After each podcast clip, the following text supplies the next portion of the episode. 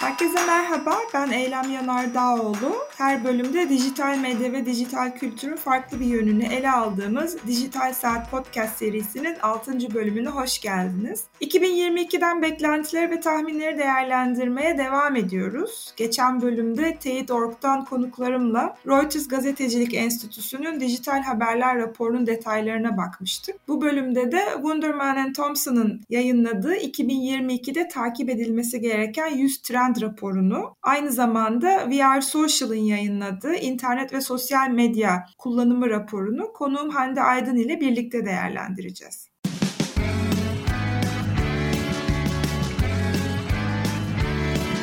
Kulağınız bizde olsun. Kısa Dalga Podcast.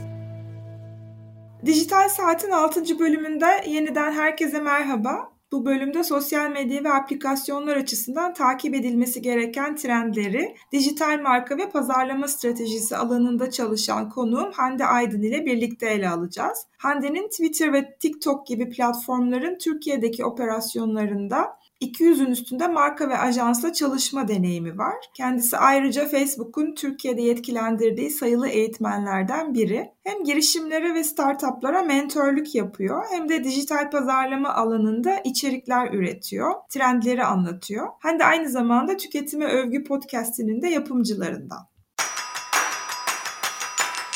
Hande hoş geldin. Merhaba, Merhaba hocam. Selamlar. Ee, biz 2022'nin trendlerini konuşmaya devam ediyoruz. Ee, senin de yakın zamanda e, özetlediğini bildiğim bu Wunderman Thompson'ın yayınladığı 2022'de takip edilmesi gereken 100 trend raporu var. Bu raporda kültür, teknoloji, inovasyon, seyahat, sağlık pek çok alanda dikkatimizi çeken ya da dikkatimizi çekmesini istedikleri hayatımızdaki e, etkisi olabilecek trendleri özetlemişler. Sen de bunu Türkçeleştirdin yakın zamanda. Çok da iyi oldu. Öncelikle şunu sormak istiyorum e, başlarken başka raporlarda da görüyoruz. Mesela VR Social'ın yeni raporunda görüyoruz internet ve sosyal kullanımı üzerine. Tipik bir internet kullanıcısı günde 7 saatini internette özellikle de app'lerde geçiriyor. Buna internet time deniyor, internet zamanı. İstersen buradan başlayalım. Türkiye'deki durum nedir? Gerçekten uyanık kaldığımız zamanımızın yüzde kırkını internette mi geçiriyoruz? Belki de daha fazlasını bile geçiriyor olabiliriz. Çünkü şöyle aslında belki de şeye bakmak gerekiyor. Bir yani iş, işlevsel olarak kullandığımız app'ler var. Bir de daha işte sosyal medya, e, eğlence amaçlı oyun oynamak vesaire gibi kullandığımız app'ler de var.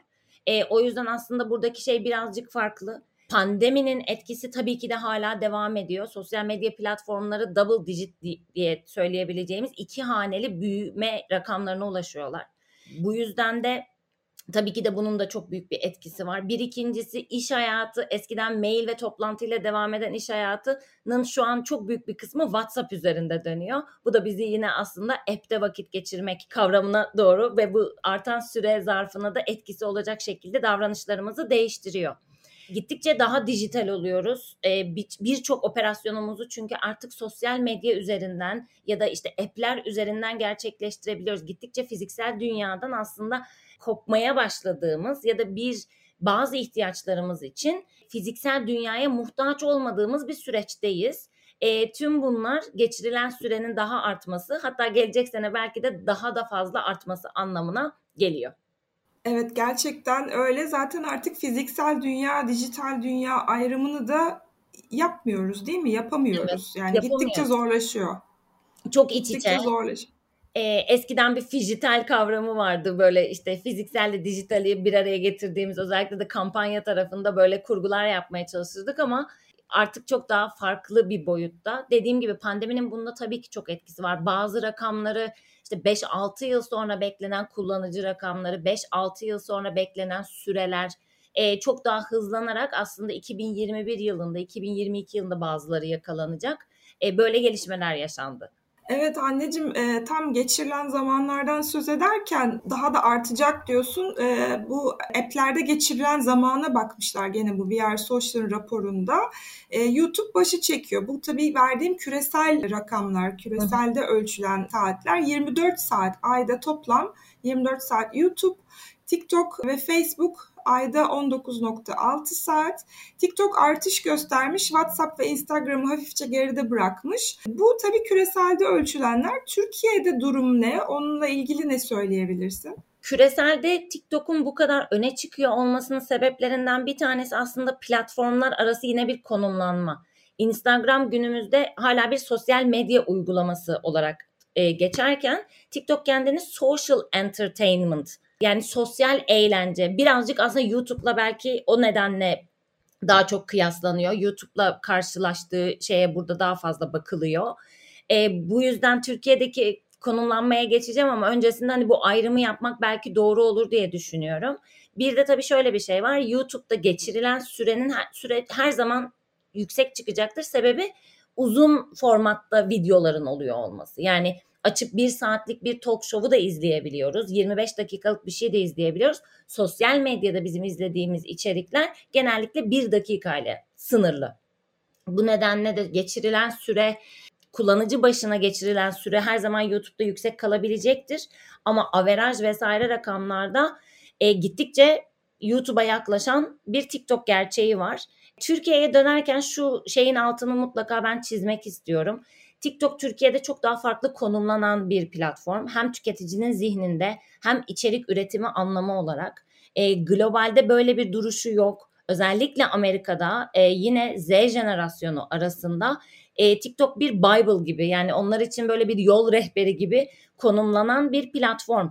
Hatta e, Instagram bu sene e, geçen sene başladığı bu sene devam ettirdiği bir stratejisi var. E, Instagram CEO'su Adam Mosseri bir açıklama yaptı geçtiğimiz senenin sonlarında ve dedi ki biz artık bir selfie app'i olmayacağız. Burada videolar daha çok göreceksiniz. Video bizim gözümüzü diktiğimiz yer.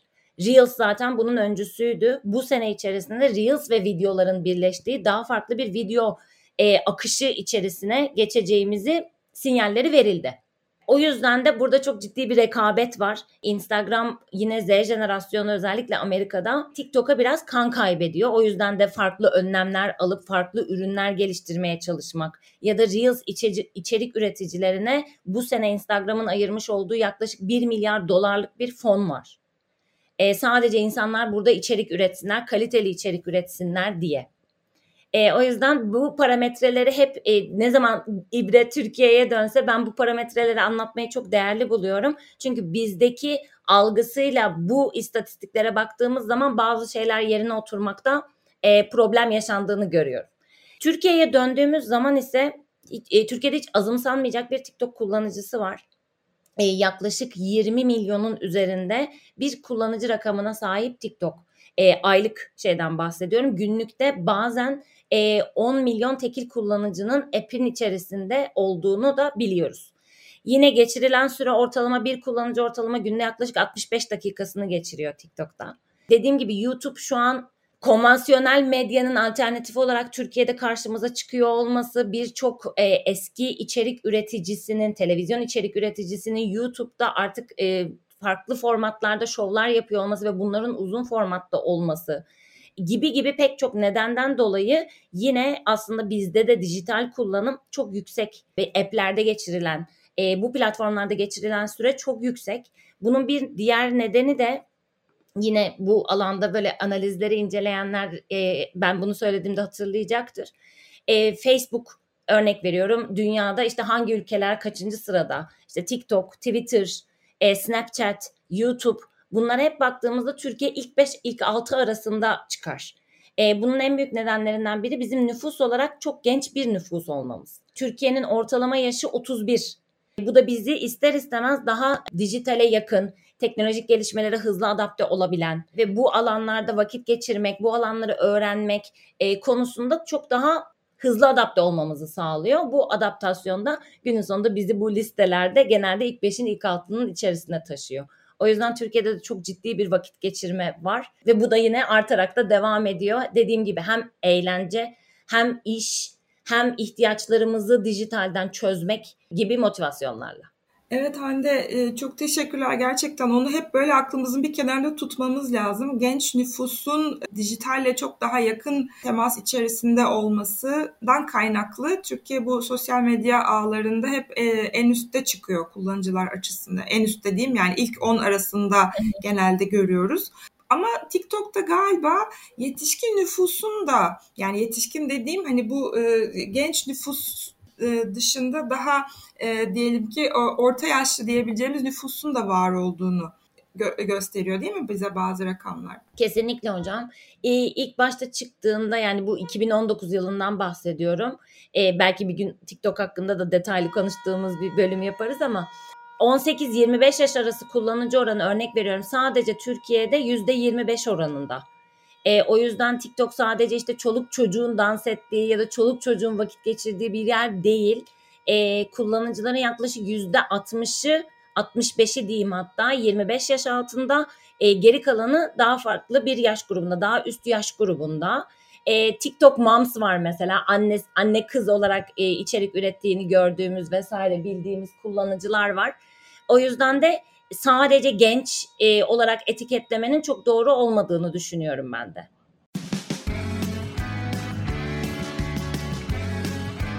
Oku, dinle, izle. Kısa Dalga.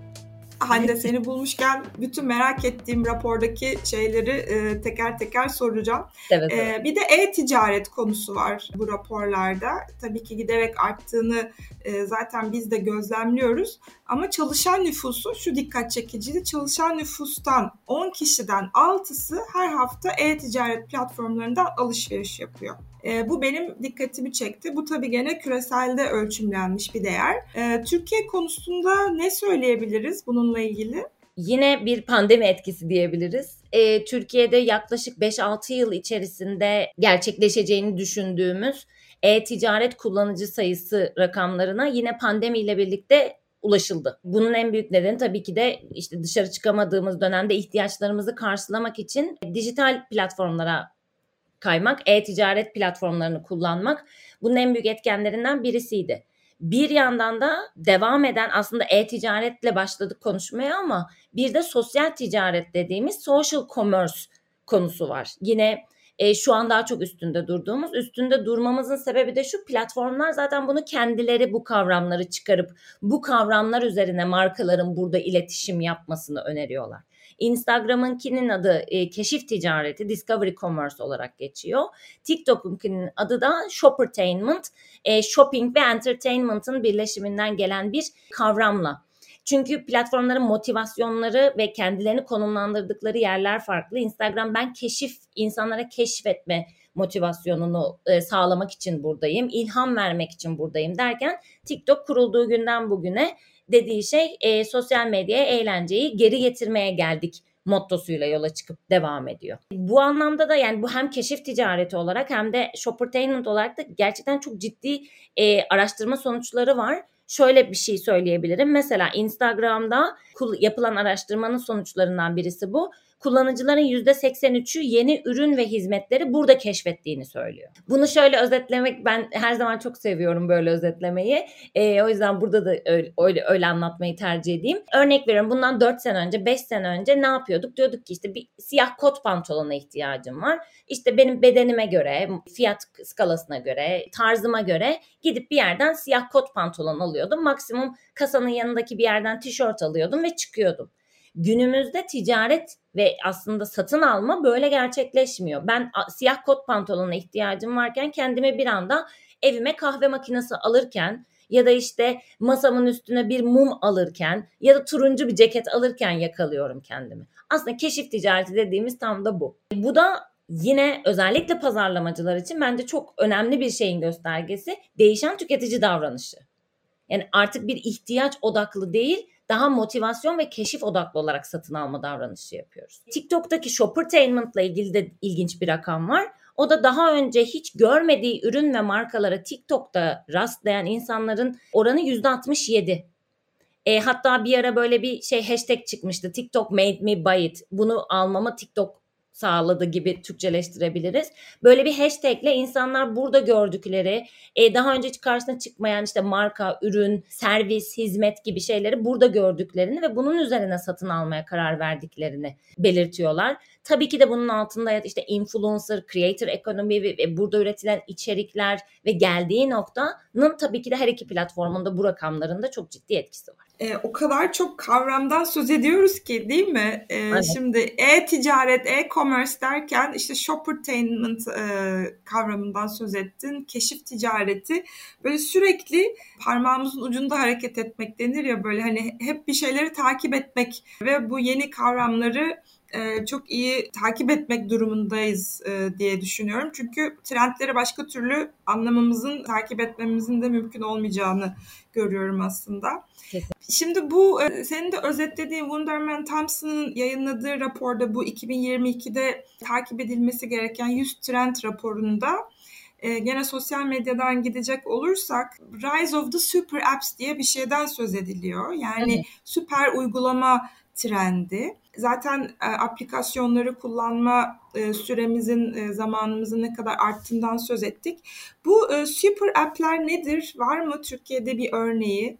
Var. E, hatta onun üstünden anlatırsak bence herkes için de daha anlaması ve kafasında şekillendirmesi kolay olacaktır. Getir mesela Türkiye'de super app'e dönüşen ilk uygulama diyebiliriz. Bu arada bu model Çin'den çıkan yani super app kavramı Çin'den çıkan bir kavram. Çin'de çok uzun süreler işte buna benzer oluşumlar olduktan sonra ve bunun başarısı tescillendikten sonra e, dünyanın diğer ülkelerine de yayılıp aslında şu an geldiğimiz nokta ve gidilen trendin e, bu olduğunu görüyoruz. Bu şu anlama geliyor. İşte mesela Getir'in içinde eskiden ne vardı? Sadece Getir'in hızlıca sipariş verebileceğimiz evdeki eksiklere yönelik şeyi vardı. Sonrasında işte Getir Büyük, Getir Market, e, pardon Getir Çarşıydı sanırım. Ondan sonra Getir Su, e, hatta son dönemde işte Getir'in kurucularının diğer şirket olan Bitaksi'nin içeriye gelmesi, yakın zamanda Getir'in N11'in e, ortağı olması hatta hisselerin bir, bir kısmını alması vesaireyle beraber acaba Getir e-ticarete de mi giriyor sorularının gelmesiyle beraber Getir şu an aslında çok net söyleyebileceğimiz bir super app. Yani bir dışarıdan bir şey hizmet daha doğrusu bir ürün sipariş vermek istediğimde ben bunun için getire gitmem lazım. Getirde ben eve gelebilecek her şeyi isteyebilirim düşüncesiyle aslında bütün hizmetleri bir yerde toparlıyor. Tek bir platformda topluyor. O da kendi app. Super app app'in içerisinde kendi sub app'lerin olması gibi düşünebiliriz. Bunun tabii nedenlerinden birisi işte kullanıcıyı başka plat başka bir şey için başka bir platforma göndermemek. Aslında sosyal medya platformları da çok böyle çalışır.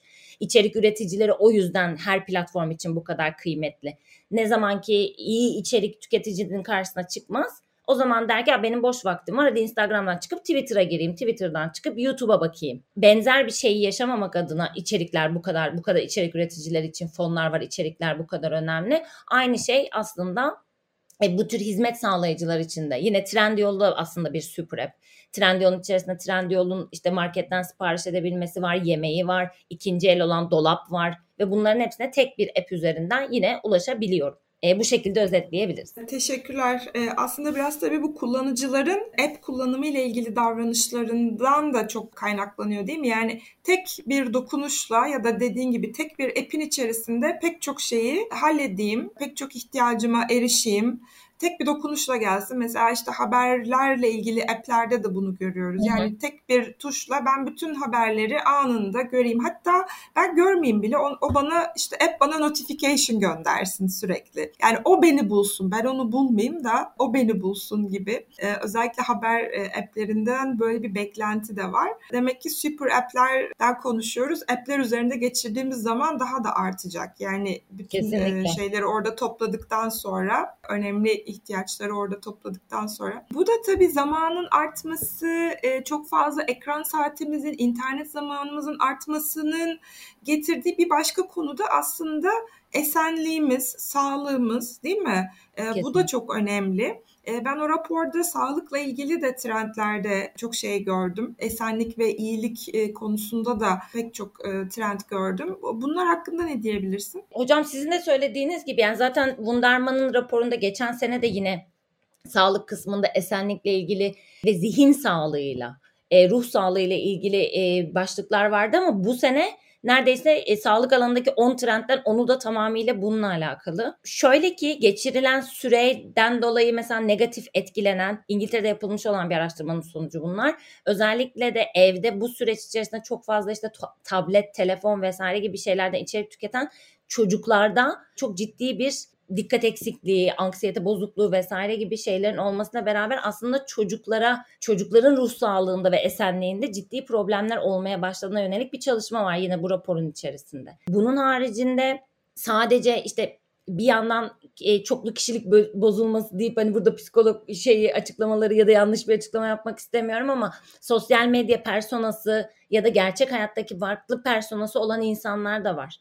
E, yani herkes e, ben bunu yedim ben bunu payla gibi davranmaya da biliyor. Farklı bir persona kendini farklı bir yere konumlandırmaya çalışmak için o anlamda içerik üretmek ya da oradaki toksik içeriklere maruz kalmakla beraber linç kültürü vesaire de sayabileceğimiz çok fazla şey var. Bunların tabii ki de e, kullanıcıda yaratmış olduğu bir zihinsel ve ruhsal bir hasar da oluşabiliyor. Bunun için işte mesela o sağlık kısmında olmasa da sizle yine konuşurken konuştuğumuz sosyal networklere bir sonlu sosyal network diyebileceğimiz bu birazcık da tabii şu an kongresten baskı yiyen Facebook'un önce olduğu bir şey. Belli bir işte limitler getirmek. Bu aynı arabalardaki işte 4 saattir araba kullanıyorsun bir mola vermek ister misin? Ya da Apple Watch'tan arada bir uzun zamandır oturuyorsun bir ayağa kalkmak ister misin?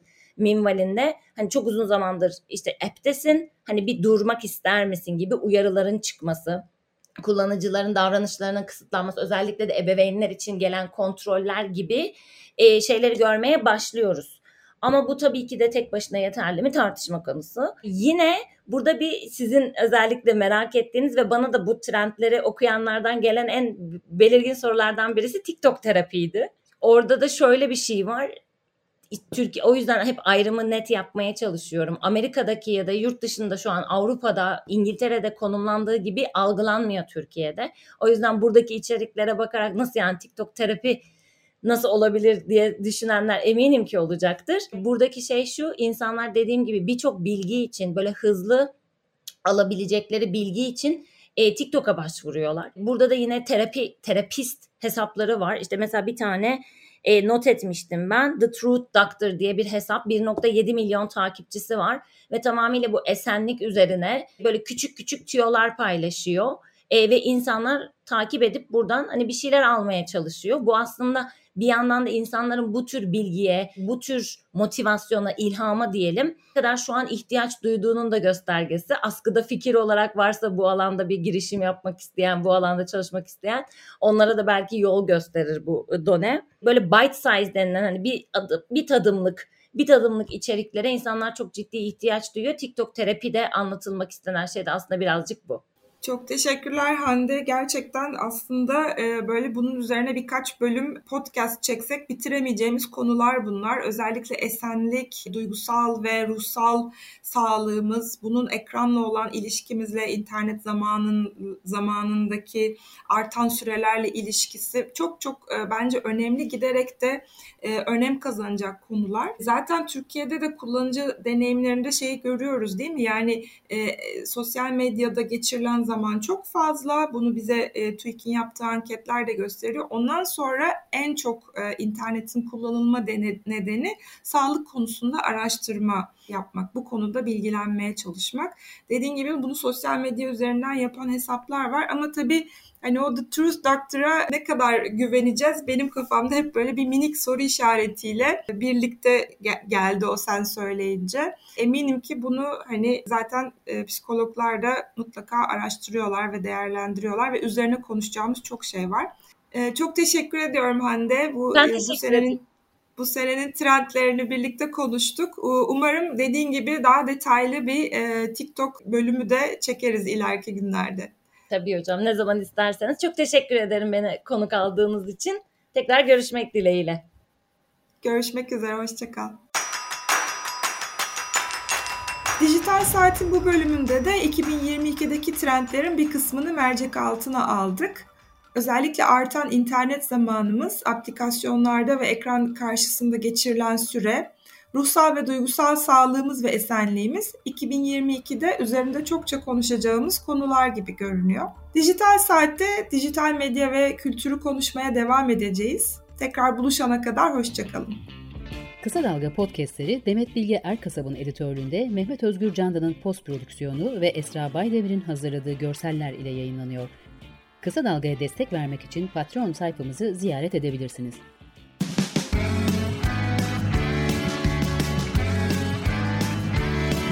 Kulağınız bizde olsun. Kısa Dalga Podcast.